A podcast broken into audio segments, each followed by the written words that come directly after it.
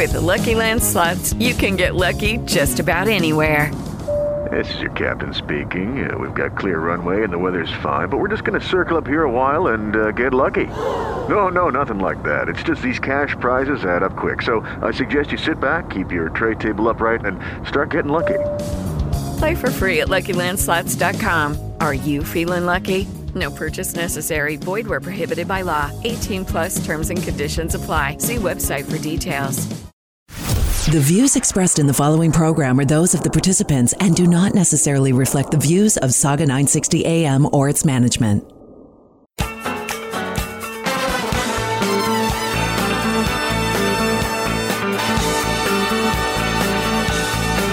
Good evening, everyone, and welcome to the Brian Crombie Radio Hour on Saga 960. I want to talk about leadership tonight. I think uh, the start of a new year is the right time to give it some thought, and I want to connect in with a very impressive young lady, Victoria Pelche is uh, her name. We've chatted with her about uh, diversity and inclusion previously. Um, she is a senior executive with Accenture. She's the managing director, global CEO for transformation uh, with Accenture. Previously, uh, she's been an official member and contributed to Forbes Council, a super activator with SheEO, a board director of Olive Group, and uh, a vice president and senior partner, America's talent transformation leader with IBM. So she's got really quite a, uh, a distinguished background. Um, University of uh, Calgary Psychology, York University Schulich School of Business, uh, Financial Management, and the Canadian Securities course rounds out her education background. So pretty impressive. Victoria, uh, in addition to your job with uh, with uh, Accenture uh, in transformation, I understand you do a fair amount of speaking on leadership, diversity, inclusion, and some other issues. Is that correct? I do. Yes, it's been long since a passion of mine, taken from my own uh, page out of my own book as a leader. Lessons learned, um, some mistakes made, uh, and now I do it for a day job. And why is it uh, your passion? I became an executive uh, many, many years ago, and in the world of outsourcing, and companies look to outsource activities typically to save money you need to learn to be a very good business leader to be profitable and make money in those businesses. And it isn't just about, you think, outsourced call centers, the quote unquote bums in seats. Uh, you want to have people who are energized being there. There's high turnover in that business. And I learned quickly it was actually about having really great leaders that you know i had around me the people that i hired building the right kind of culture to be successful to have create a sense of followership uh, with the people particularly as i progressed in my own career. So it was really much more around the lessons i'd learned and some of the things that I'd adopted specifically in terms of my own leadership style that I then started to bring out and much more as I was working with many, many other companies and clients and executives around what is their transformation? What do their operations look like? How do they transform their businesses? I started to bring some of those experiences to the foray as well as educating myself on best practices or leading practices. What's a sense of followership? Well, for me, that is, you know, having team members and colleagues who well, I'm not going to say will necessarily follow you anywhere, but they have a great deal of trust. It has meant for me that I have had a number of team members who have followed me. I've changed companies a number of times over my career, and I've been fortunate to have a number of people come with me because we've built this great sense of camaraderie. I have trust in those individuals. I feel strongly about the quality of their performance. And then for me as a leader, you know, they know that I have trust in them. I'm a big believer in, I've never been a micromanager unless I had to.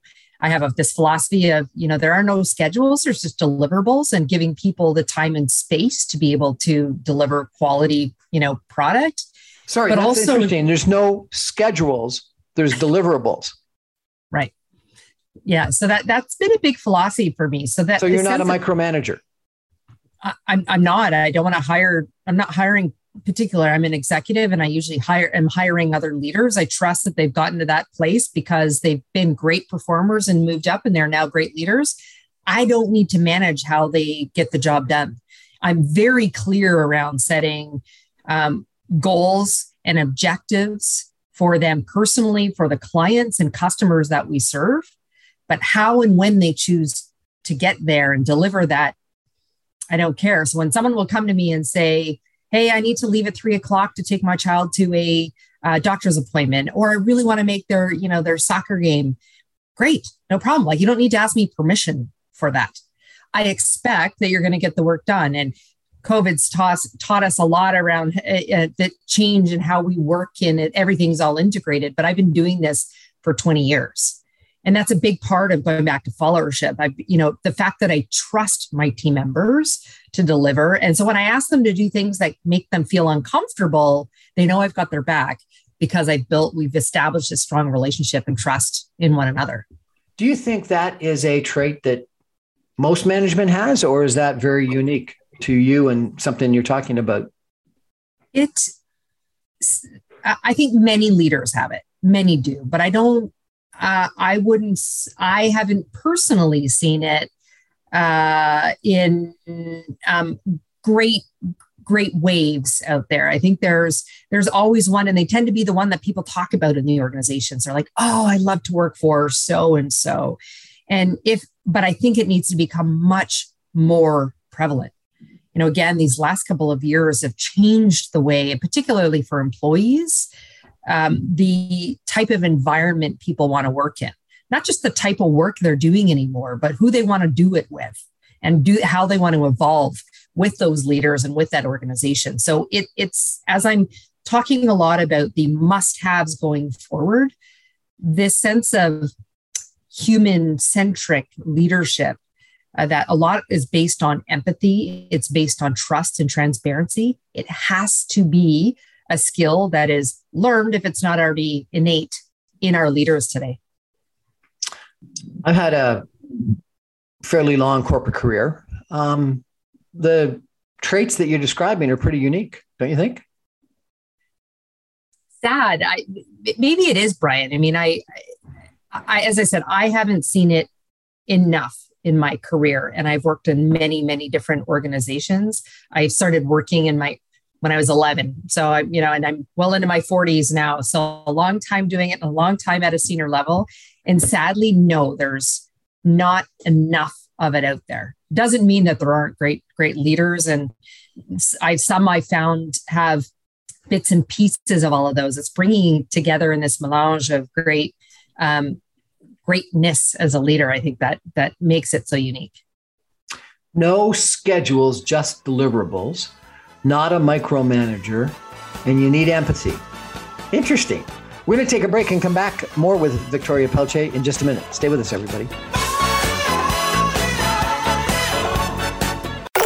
Stream us live at saga960am.ca.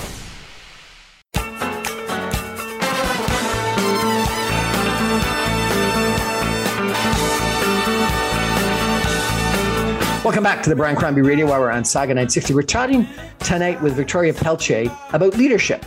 And uh, really, I think how Victoria thinks uh, it's changing and uh, some fair um, fair changes. Uh, um, and we've talked about uh, no schedules, just deliverables. We've talked about empathy. We've talked about followership, um, and uh, and we've talked about no micromanagement. And it's almost like it's a different kind of leader that Victoria is trying to to to support and uh, and uh, advocate for in today's environment. Kind of interesting. Um, Victoria, I got to go back. Your your title is CEO Transformation. How do you be CEO of Transformation? Like, what the heck are you doing? So I am in a client facing business unit working with CEOs and the board of directors for large organizations around the the strategic agenda that they have and the things that they need to be engaged in. But it's this infusion of not only those strategic priorities, whether it be around a merger and acquisition, a digital transformation that's required in the business, new products or services, but it's this infusion of this lens around the type of leadership and culture that they need to have as well to bring that in. What do they personally need to do to ensure that their business transformation is successful? And so that means a lot of what you and I are talking about tonight around this lens on leadership and the culture that they need to create within their organizations, a sense of purpose they personally and the organization need to have. That that's the the stuff I get to do every day. So again, I I've been doing it leading businesses for a very long time and have shifted into now having the conversation and consulting with with other C-suite executives over how to be more effective leading through a lot of the change in, in these tumultuous times with very different ex, um, expectations of not only their employees, their consumers, their shareholders. How do you do that? How do you like? Do you just sit down with uh, the leader and uh, and um, you know put him on a couch or something and try to figure out whether he's empathetic or or what? well, I will tell you, I build very, very close relationships with many of the leaders I'm working with, going back to that notion of trust. Um, they need to know that I'm coming at it not only from a place of experience or expect, um, expertise in, in doing a lot of what um, they they themselves need to do, have done, or looking to do, but also from a place of care. Uh, so, you know, proverbially, that you know the the the doctor's chair of you know to, to talk through what um, they're they're feeling and where they feel their shortcomings might be is sometimes a part of the job. But really, how I go about doing that is understanding what are the business outcomes they're trying to achieve, right? On that strategic priority or agenda list they have, what are those big bucket items? And then understanding a current state assessment of where they're where they're at related to that. So if we're going to talk about a large scale transformation, it's not going to be successful if they don't have the right change management skills. And that means bringing people along the journey, not the traditional change management alone that's around creating a training plan and communications package, but rather around how do I, as the senior leader, demonstrate why this is the right kind of change or transformation for the business? How do I model from the front? So a lot of that can be around individual personal development uh, for the CEO or board members that we might be dealing with or their team, you know, to understand where are the skill gaps that they have, not only in achieving the, the need of the transformation, but as leaders. What are the skill gap we have? And even sometimes, how do we work together to ensure we're all aligned in marching forward? That's interesting. I guess I, I'm a little bit surprised because I thought Accenture was more of an information technology or or or something consulting firm, um, and not someone who would come in and and talk to me about change management. But that's interesting that you do that. So, so let's talk about it. So I'm a, a CEO of a company, and and I've got uh, some challenges uh, with my organization, and I want to make sure that I'm the leader that uh, I want to be and I need to be to to move my company forward. And I call you up and I ask you to come uh, visit me. Give me some of the, some of the steps. You say you uh, you know you work with me and my board that you try to understand um, what my big issues are. How do you do that? Lucky Land Casino asking people what's the weirdest place you've gotten lucky? Lucky? In line at the deli, I guess? Aha, in my dentist's office. More than once, actually. Do I have to say? Yes, you do. In the car before my kids' PTA meeting. Really? Yes. Excuse me, what's the weirdest place you've gotten lucky? I never win and tell. Well, there you have it. You can get lucky anywhere playing at LuckyLandSlots.com. Play for free right now. Are you feeling lucky? No purchase necessary. Void where prohibited by law. 18 plus. Terms and conditions apply. See website for details. With the Lucky Land Slots, you can get lucky just about anywhere. This is your captain speaking. Uh, we've got clear runway and the weather's fine, but we're just going to circle up here a while and uh, get lucky. No, no, nothing like that. It's just these cash prizes add up quick. So I suggest you sit back, keep your tray table upright, and start getting lucky. Play for free at LuckyLandSlots.com. Are you feeling lucky? No purchase necessary. Void where prohibited by law. 18 plus terms and conditions apply. See website for details. So I talked about this current state assessment, and I think that's critically important. And so I, let me actually get real, you know, real life, you know, example of something I've worked on in the past. And it was a global insurance company who was looking to create a sense of purpose, one that was defined amongst all of the regions around the world. And so it's very important to make sure that there's a Per, we all want to get up every day and feel like we're we're striving towards something. What is this purpose the impact on what we that we want to have and we want to deliver? So there needs to be one at a corporate level as well as for us individually. So this organization was looking to establish that but also the kind of impact that they want to have uh, amongst a variety of areas. So that can be things around community relations and community giving. It can be diversity, equity, and inclusion, both for the customers that they serve, but also for their their employees. It can be around um, think about all of the sustainability goals, those sorts of things. So spent time with this organization and the senior leaders and a number of members of from their board to understand where are you today?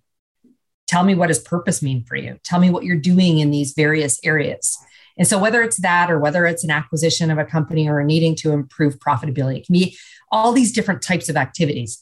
But it's understanding what is the goal or objective. Let's understand the where do you sit today? Are we all starting from a common understanding? Number one. And in this case, it was also what are you doing in these areas? But also to move forward, I asked this really great question. It's one of my favorite questions as I'm interviewing these executives. And I asked them whether they feel that they and the organization is prepared to do what is necessary to achieve the level of ambition that they say they want because that ambition comes with significant change challenge money sometimes depending on what what that transformation looks like and are they prepared for that? That's a really telling answer for me. And then i kind of dive deep from there in terms of why why not? Who are the blockers in their organization? What do they think that you know they need to be doing differently. But brian the, the other thing i'll say and then i'll uh, pass it back to you is i think it's really important not to do that from the ivory tower alone. It's about having lots of dialogue with others within the organization. I like to when doing kind of a people based assessment and understanding around culture see their employee engagement survey. Normally, there's questions asked around how engaged they are. Would they recommend or refer their friends or family? Those are the types of things to sort of marry and bring, you know, top and front line feedback together. You know, I was interested just uh, a week or so ago. You um, posted a blog about lessons from American football, and you talk about culture and commitment. I was wondering why you used American football as an example of of good culture. well, it was actually more, I think, because um, as a Canadian now living uh, in the US, I'm actually not very much a, a, big football fan, period. I'm a hockey player and hockey fan, um, but so much of my friends and colleagues were talking about football, and I kept hearing all these tidbits around changes in coaches and how much they get paid and all these sorts of things. And so for me, it was there's always this conversation around being uh, player coach. And so you don't need to be the, the, you know, the coach isn't, although in this case, many of these coaches were getting, getting paid a ton, ton of money. The coaches aren't the best paid on the team. Think of sales leaders. So really, really effective salespeople can get paid an extreme amount of like of money, depending on the organization, the industry, how successful um, that you know they're in. But the sales manager doesn't. And so I, I put it was putting it a bit more into that that perspective one in terms of player coach but also the fact that i believe leadership we are all leaders whether you sit in a high in a hierarchy in which you have people reporting to you or you have a title or not. So that was really it was more around the message um, around the things that i think you need to do to be successful when we talk about leadership right? So understand that you know the culture in which you are working within right and it's all contextual and so again, I have shifted and changed significantly based upon the audience that I'm engaging with, the team, the, the level that, of experience that they might be at, the skill set they have, et cetera. So it was much more bringing it, you know, down to that around that, you know, that culture and context, the commitment that they have within it. And as, you know, I said in the um, in that article that I wrote, you know, it's it's cutthroat. So I think you know if you want to be really successful, even if you're choosing to leave organizations, um, or in this case, a, a, a, sporting team, there's there's a way to do that well and be all in until you're not, but exit well. And and so after culture, your second uh, issue was all about commitment, which was interesting. And uh, and you had the story about the coach who uh, who took a new coaching job right in the process of recruiting a player. Yeah. Yeah. and I, it, it's your lesson so commitment. Well, so there was a lesson for me in that, in that I had, um, you know, recently left an organization to join Accenture, quite frankly. And I was in the process of continuing to recruit. And I'm a big believer that you're in until you're out of an organization, meaning I don't stop delivering I, I have an obligation to my clients, to my team, to my organization until the day I depart. And, uh, but I was recruiting uh, individuals. And one of the candidates that uh, I interviewed with went back to our executive recruiter and said they really loved me and they wanted to come and work for me. I was a big reason they would choose to come. And it was at that moment, I think it, you know, th- some of the lessons I have in leadership, but also just integrity that I have. I went back to our recruiter. I hadn't yet resigned. I wasn't even 100%. I was going to leave. Uh, and I said to him that he, I was asking him not to put me in front of other candidates or delay as much as possible. Again, I couldn't disclose why, but I I didn't want to do what that coach did and have them find out later in the process. So I think it's really yeah, and and I think for for employees, um, it you know. I, I, I give you know advice to a lot of you know colleagues or others that I think even when you're looking to um, move or make a change, whether it's within an organization to a new organization, there's a number of things to consider. Obviously, the work that you are doing. Are you excited by the work? Getting up every day, do that sense of purpose you know are you working for an organization and for leaders that are aligned from a um, a culture perspective a values perspective i would never tell people to take a job solely for their leader but that needs to be a very important part of the decision do you like do you respect do you believe that you can trust the person that you're working with and so that is a big factor in my own decision making from a career perspective. And so I would have hated for anyone to make a decision to come and join my former organization for me, only to see me leave before or shortly after they got there. And so that's where I think, you know, these coaches have an obligation. And I know it's, and it's very, it's very tough to, it's a lot easier to say that than to do it. In this case, we're talking about professional sports, but even my own, in my own instance, I felt that I owed it to these amazing individuals that I was interviewing uh, to either kind of step back from the process and or have my recruitment team keep me a little bit further removed from it. You also uh, posted recently an article about preparing for the future of work um, and the top five trends to watch in the future of work. And I was really surprised to see that empathy and compassion hmm. are two of the top five trends. Do you really yeah. believe that? I, I do. I do. Uh, and so you, have probably heard Brian around the great resignation, although I'm seeing new names for it. It's the great attraction. And, and that's because employees have choice right now.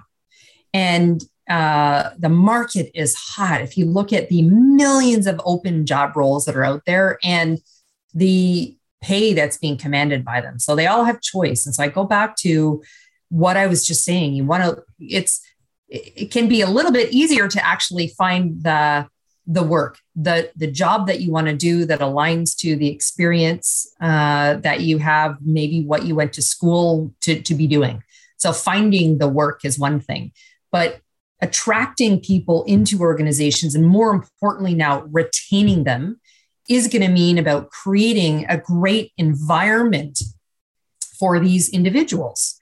And so it's a multitude of things. Do I have a sense of belonging? I go back to, you know, you you mentioned you and I have had a conversation in the past around diversity, equity, and inclusion. Are we creating that right kind of culture? But then you think about the leaders that you're working for. Yes, you want one with some of the things I, I spoke uh, about in terms of they're not micromanagers, this followership and, and trust, but also in this era where there's an exacerbation of mental health challenges and burnout. And as we're all even i think of you know in ontario right now back on lockdown i'm ta- i've talked to a couple of colleagues in canada who are trying to balance their um, their young children at home who are back homeschooling again yep. right? So you want to work for a leader who my my children are much older and don't you know need that kind of attention but i'm highly empathetic to you know the, the one who's got an eight year old and he needs to step away from our call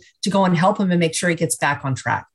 It's that kind of a leader um, and and an organization quite frankly. It's not it's the leaders but it's representative of, of the entire company they're working in.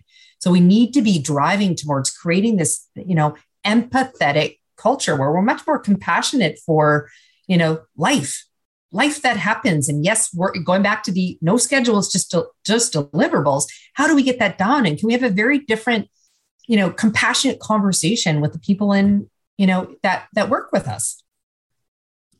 Really seems like a very different style of leadership that you think is going to be the key to success uh, leading companies today than you know we saw a generation or two ago. Um, the, the idea of that uh, you know authoritarian a man at the front of the of the room or at the front of the board table um, you think is more of a someone that uh, is empathetic and uh, and create culture um, maybe the player coach um, and encouraging followership uh, rather than demanding followership.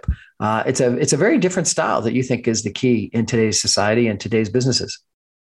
I i learned from uh, some of my own mistakes brian i um, so I think because I became an executive at such a, a young age, call it whether it's imposter syndrome or whatnot, I felt tremendous amount of fear and the need to show up in a in a way that wasn't always sort of innate or natural. I um, my best friend has nicknamed me Turtle, and that's because turtle. I do have turtle, and that's because I have a tough exterior. I have shouldered a lot, both personally and professionally.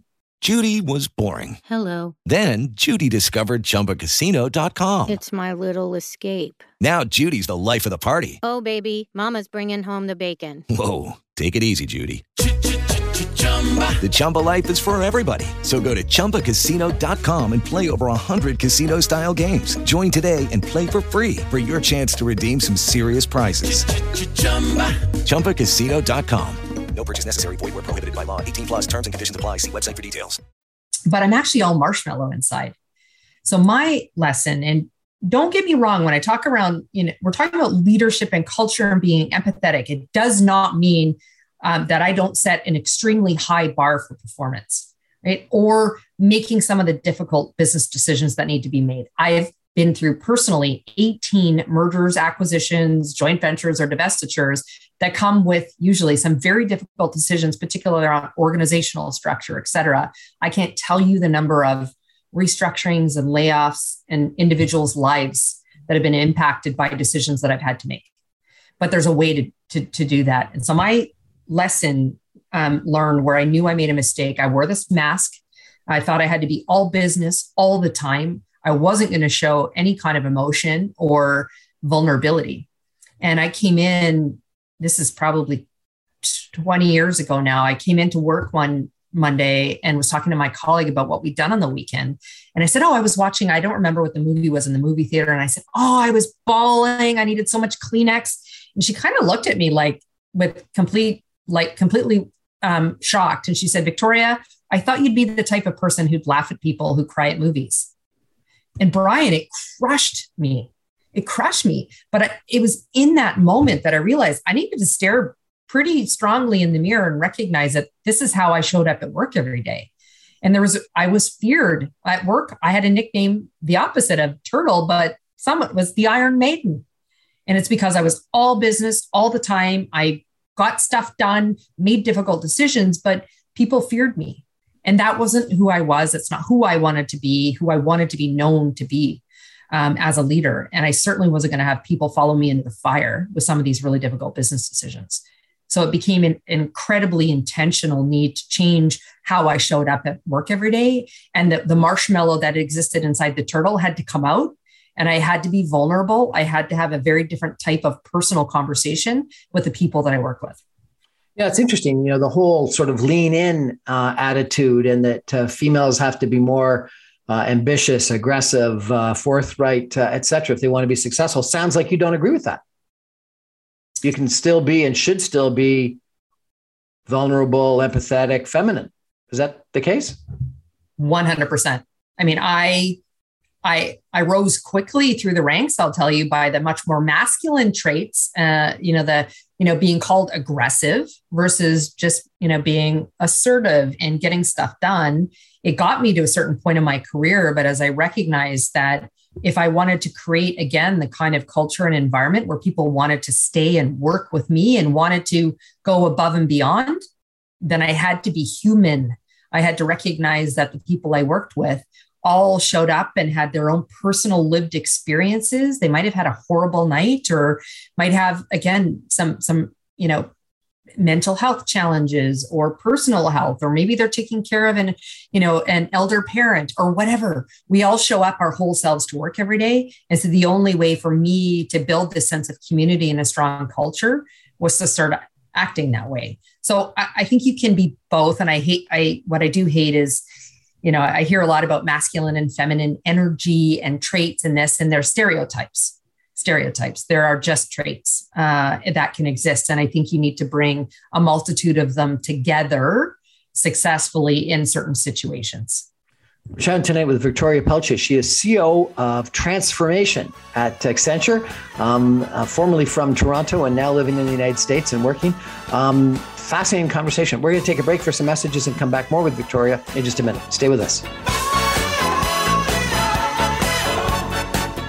No radio? No problem. Stream us live on saga960am.ca.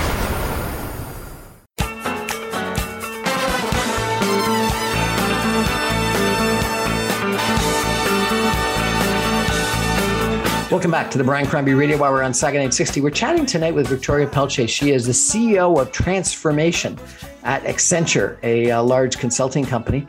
Um, Victoria, you do a lot of keynotes and I understand one of the keynotes is about accelerating your career through strategic networking and building your brand. Tell me about why a leader has got to get in into the marketplace and uh, and network and build a brand. Uh, well, if these last couple years haven't taught people m- more about the need to build their brand, and in this case, it's also an online presence, then I don't know if there's any other time. For me, it's because I shifted early in my career from I worked for a couple of the Canadian banks serving you know customers leading some of their operations and when i shifted into the world of business to business and serving clients and either their customers or employees recognize that in addition to the, the products and services that they were buying for the companies that i was working for at the end of the day, they were also buying me and my team. They were buying you. People do business with people they like and trust and therefore want to do business with. And so when you think about companies, I've spent much of the last 20 years business to business providing consulting and outsourcing and technology services to them.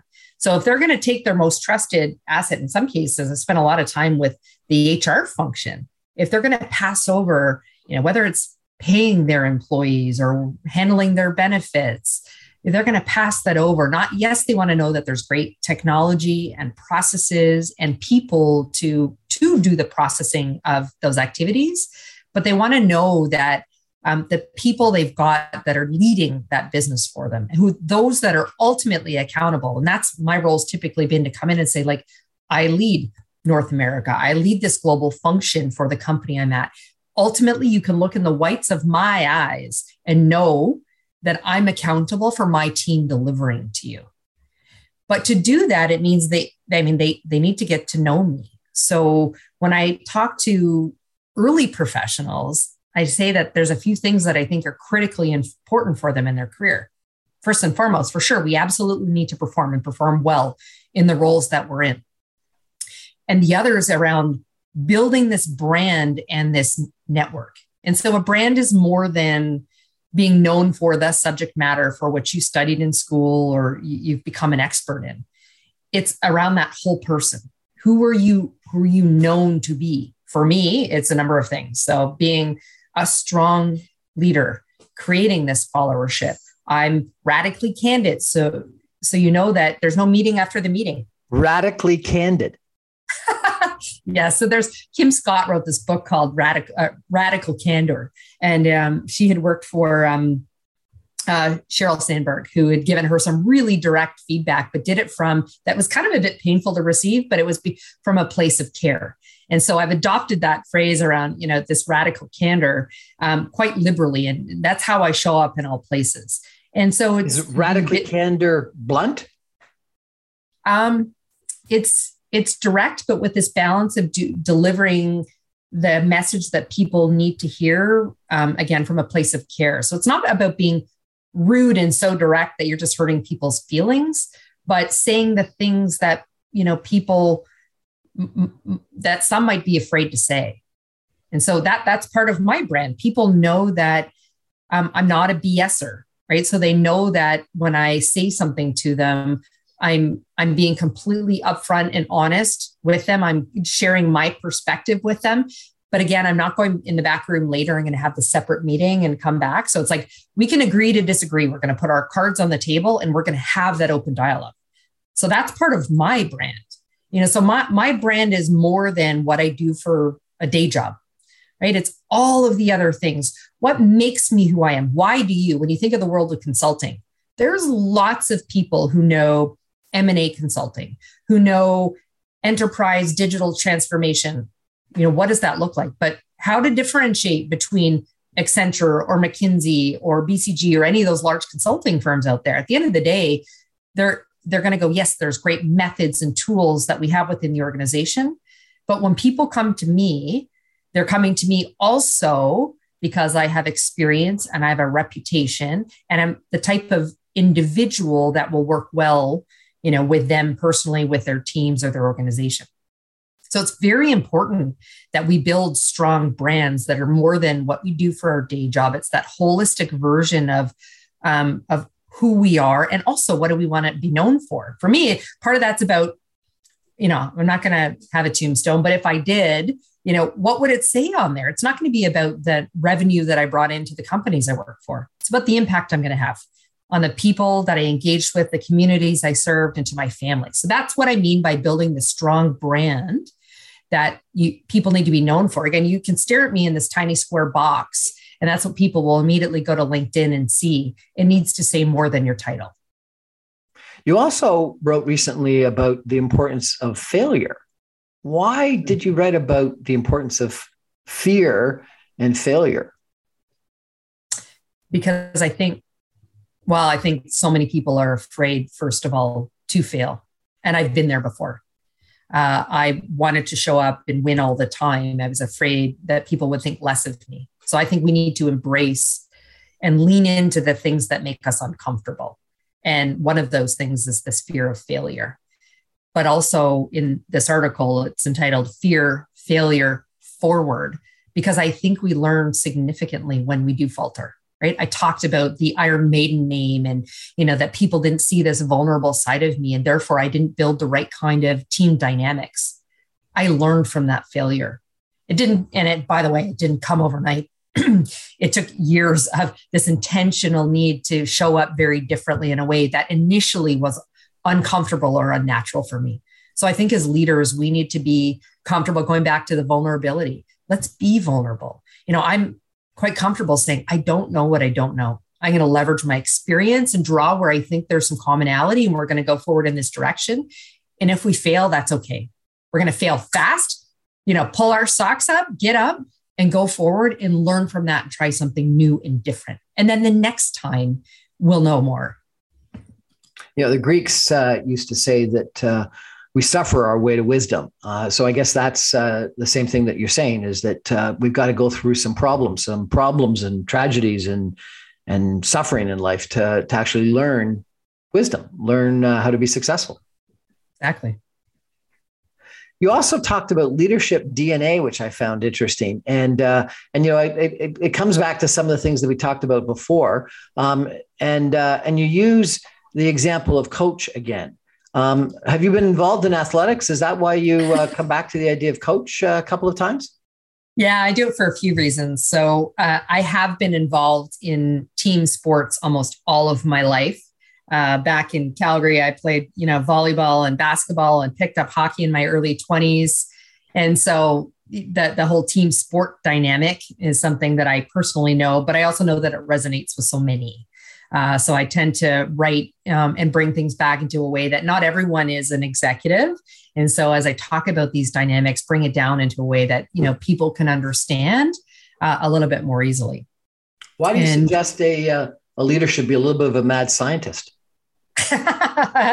Uh, well, I, I think it's about I, I talked about bringing together all these different skills and traits and experience, and and it's doing these, you know, like science experiments. You try a little bit of this, a little bit of that, and you see what works, and it's going to work in some environments and not in others.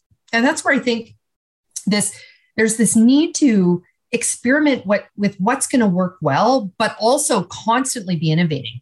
We cannot, you know, so you know that the definition of insanity is doing the same thing over and over again and expecting different results. And so we as leaders need to be really comfortable. This goes back to lean into the discomfort, fear of failure. Let's try something new. Let's innovate to see how we can move ourselves forward. Um, you you spoke also about that you're unstoppable and that you had some issues that uh, that caused some trauma in uh, your life. And that that gave you sort of this resilience that uh, that led to your sort of motto about being unstoppable. Can you share any of that with us? Sure sure. Yeah i am. I come from a very very difficult um, youth. Uh, i was born to a drug addicted teenager who was very very abusive to me. Uh, I was very fortunate, however, to be taken out of that situation and adopted into a home uh, with you know parents who loved me dearly, and my mother in particular, who worked hard to kind of break down some of the walls and barriers that I, I, I built as a result of those early years. Those are actually, I think, what informed some of that. It talked about the masks I wore and the need, the fear of failure. Some of that, quite frankly, I think actually comes back to fear of not just fear of failing, but fear of be, being rejected. You felt rejected of, by your mother.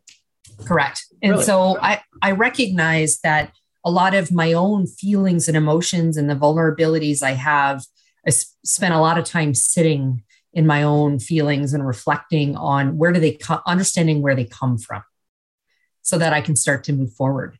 And so this, this notion of being unstoppable is I had those very, very difficult early years and a multitude of a number of setbacks personally and professionally. And with each one, I've just had this resolve. I think, you know, the fight or flight, we could have chosen to go one, one or two ways. And I made a decision from a very early um, uh, child that I was going to be nothing like my, my biology, the roots in which I came from.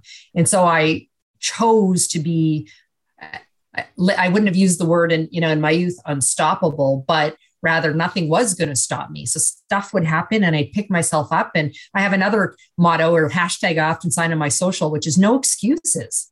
You know, like, so stuff's going to happen. We can cry our tears, but we're going to move forward.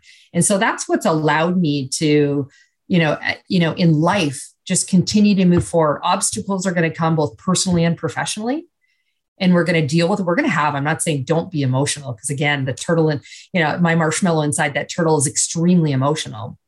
Uh, but we're then going to sit and move, determine how do we move forward. And so this is, I bring that perspective, you know, into the, the boardroom, right? So stuff's going to happen. You know, we uh, are, as I said, 18 mergers and acquisitions right? So i you know went through one one company in particular. We acquired six companies in a span of about 18 months. And it meant just a con and i was leading north america at that point and the largest portion of the employee population. And that meant a lot of reorganization in such a short period of time and really really difficult decisions that had to be made. And whether it was in the boardroom table talking about how are we going to do this how are we going to move forward? And it meant some of my colleagues around the table lost their jobs also even down to the the one-on-one conversations that i would have with people who were impacted.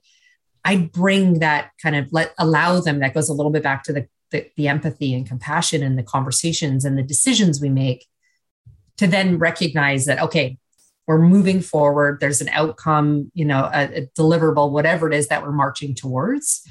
And so let's focus on that so that's what I mean by, you know, that, you know, being unstoppable, not that we don't let, you know, stuff's going to happen and that we don't let it, let us, it impact us in the moment, but we don't let it paralyze us. We're chatting tonight with Victoria Pelletier, uh, CEO of Transformation uh, for Accenture. Victoria, if people want to uh, reach out uh, to you, uh, maybe access some of your ideas, is uh, your website the best place to go? Website's absolutely the place, best place to uh, to follow me. All my my um, articles and blogs are posted there, and of course, I'm sure if many of them are, are in business, they can find me on LinkedIn as well. And your website is? It is Victoria Pelletier.com, and that's P E L L E T I E R. Thanks to my French Canadian husband. Fantastic. We're going to take a break for some messages and come back more with uh, Victoria Pelletier in just a minute. Stay with us, everybody. Stream us live at saga960am.ca.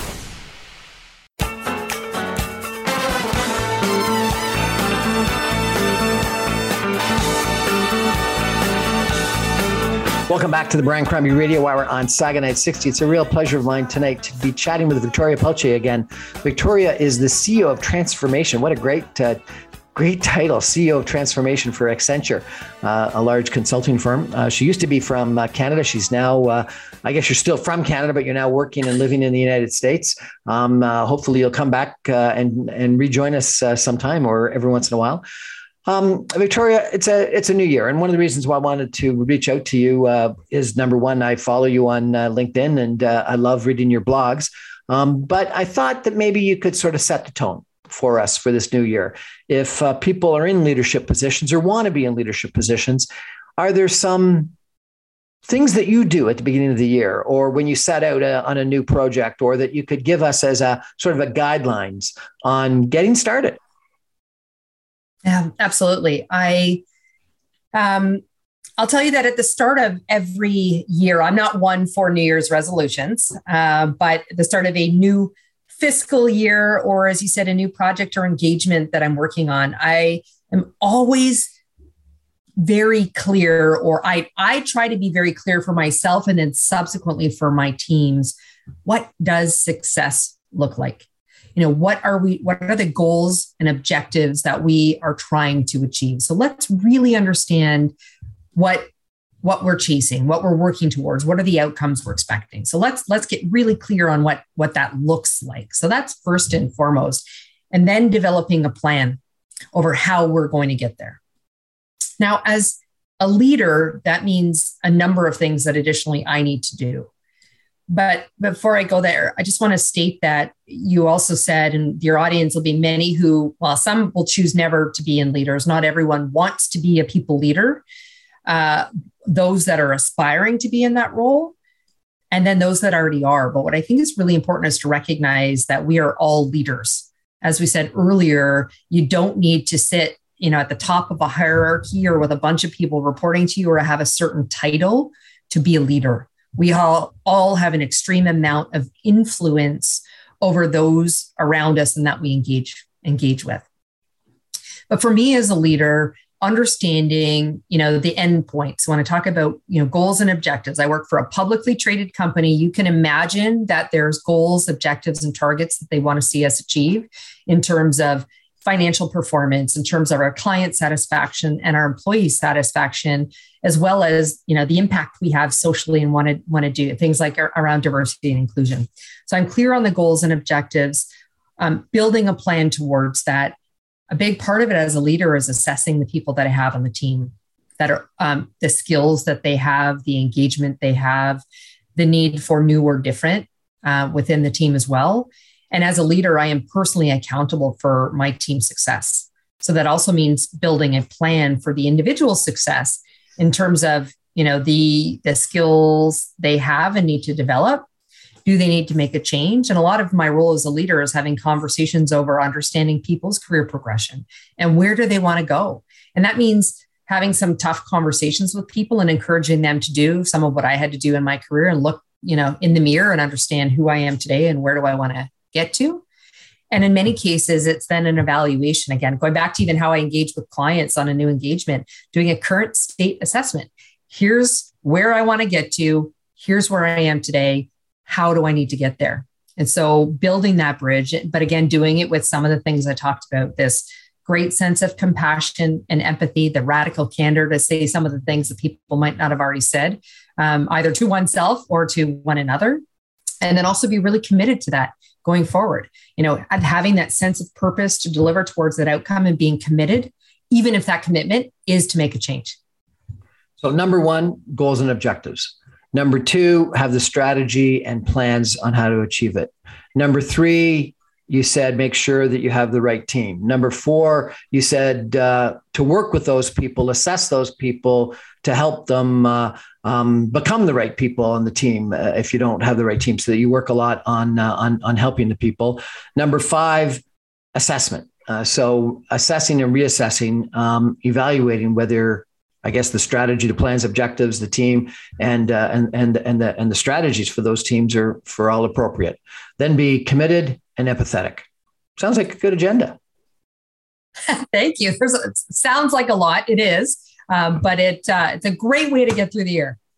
Victoria Pelletier, thank you so much for inspiring us for leadership in 2022. Really appreciate it. Thanks, Brian. That's my show for tonight. Thanks for joining us. I'm on every Monday through Friday on 960 AM. You can stream me online at www.saga960am.ca. You can get all my podcasts and video casts on my website, briancrombie.com. And the videos are on Facebook and Instagram and YouTube. And the uh, podcasts are on Apple, Audible, and Speakeasy uh, podcasts. Thanks for joining us, everyone. Good night. No radio? No problem. Stream us live on saga960am.ca.